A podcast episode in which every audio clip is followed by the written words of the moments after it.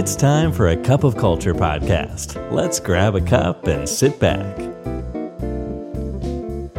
ได้เวลาจิบกาแฟคุยกันเรื่องวัฒนธรรมองค์กรกับ A Cup of Culture แล้วนะครับ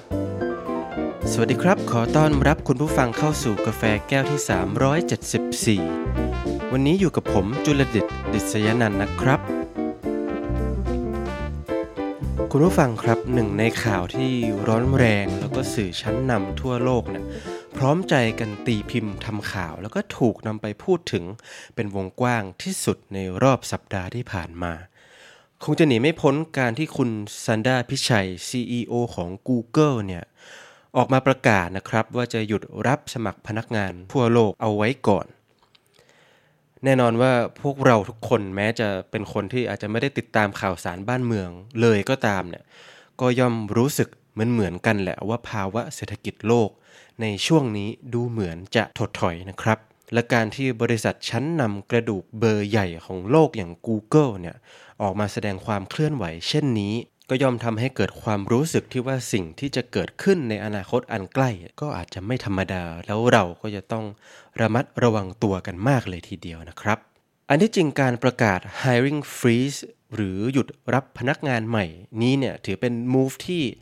ต้องบอกว่าโอเคมากๆแล้วนะครับ เพราะว่าก็ย่อมดีกว่าการประกาศ lay off หรือปลดพนักงานปัจจุบันแทนเป็นแน่ ดังที่เราได้เห็นกันแล้วกับทั้ง Netflix แล้วก็บริษัทชั้นนำอื่น ๆ ที่ทยอยปลดพนักงานเป็นว่าเล่นเลยนะครับ แล้วมันเกิดอะไรขึ้นกันแน่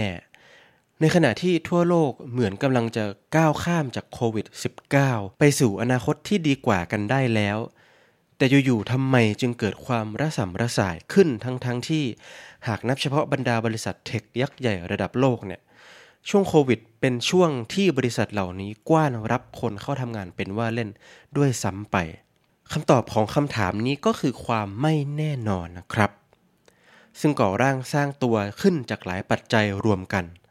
ทั้งเงินเฟ้อที่ล่าสุดเนี่ยเพิ่งประกาศออกมาเลย คือแตะระดับ 9.1%แล้วในสหรัฐ ในไทยเราก็ไม่น้อยหน้านะครับ ข้าวของเนี่ยแพงขึ้นอย่างมีนัยยะสำคัญ หรือจะเป็นทั้งสงครามรัสเซียยูเครนที่ยังนึกภาพฉากจบไม่ออก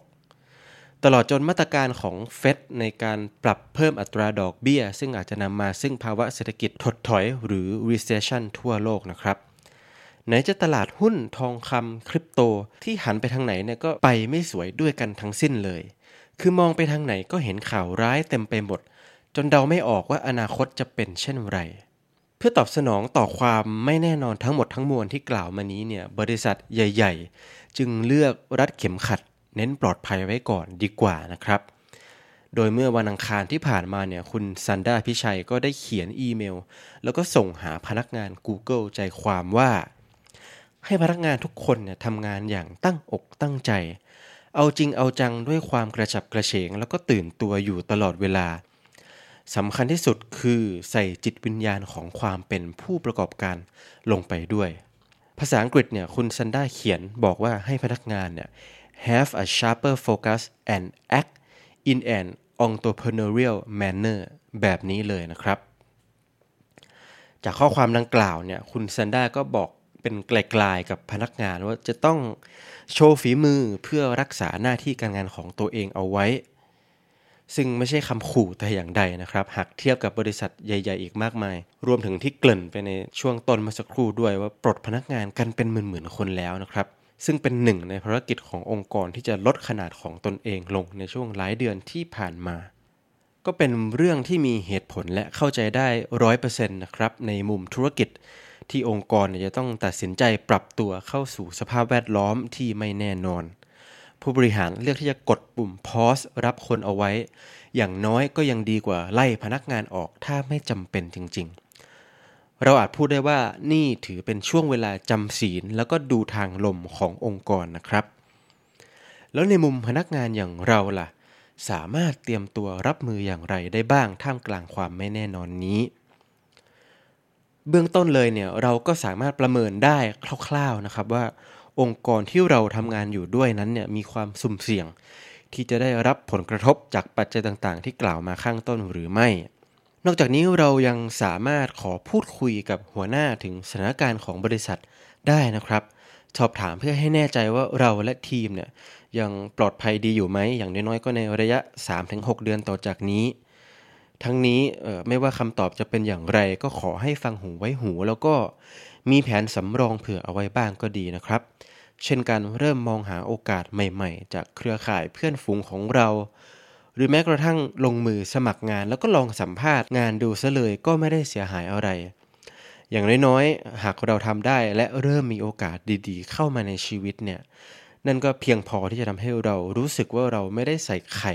เอาไว้ในตะกร้าใบเดียว แล้วก็หากเกิดเหตุไม่คาดฝันขึ้นเนี่ย เราก็จะเป็นคนแรกๆ ที่สามารถปรับตัวและเอาตัวรอดได้อย่างทันท่วงที อันถือเป็นทักษะสำคัญที่สุดที่ทำให้มนุษยชาติดำรงอยู่ได้มาจนถึงทุกวันนี้นะครับ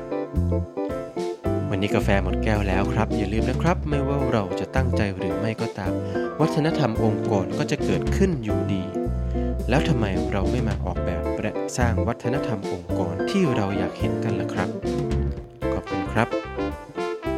And that's today's Cup of Culture. See you again next time.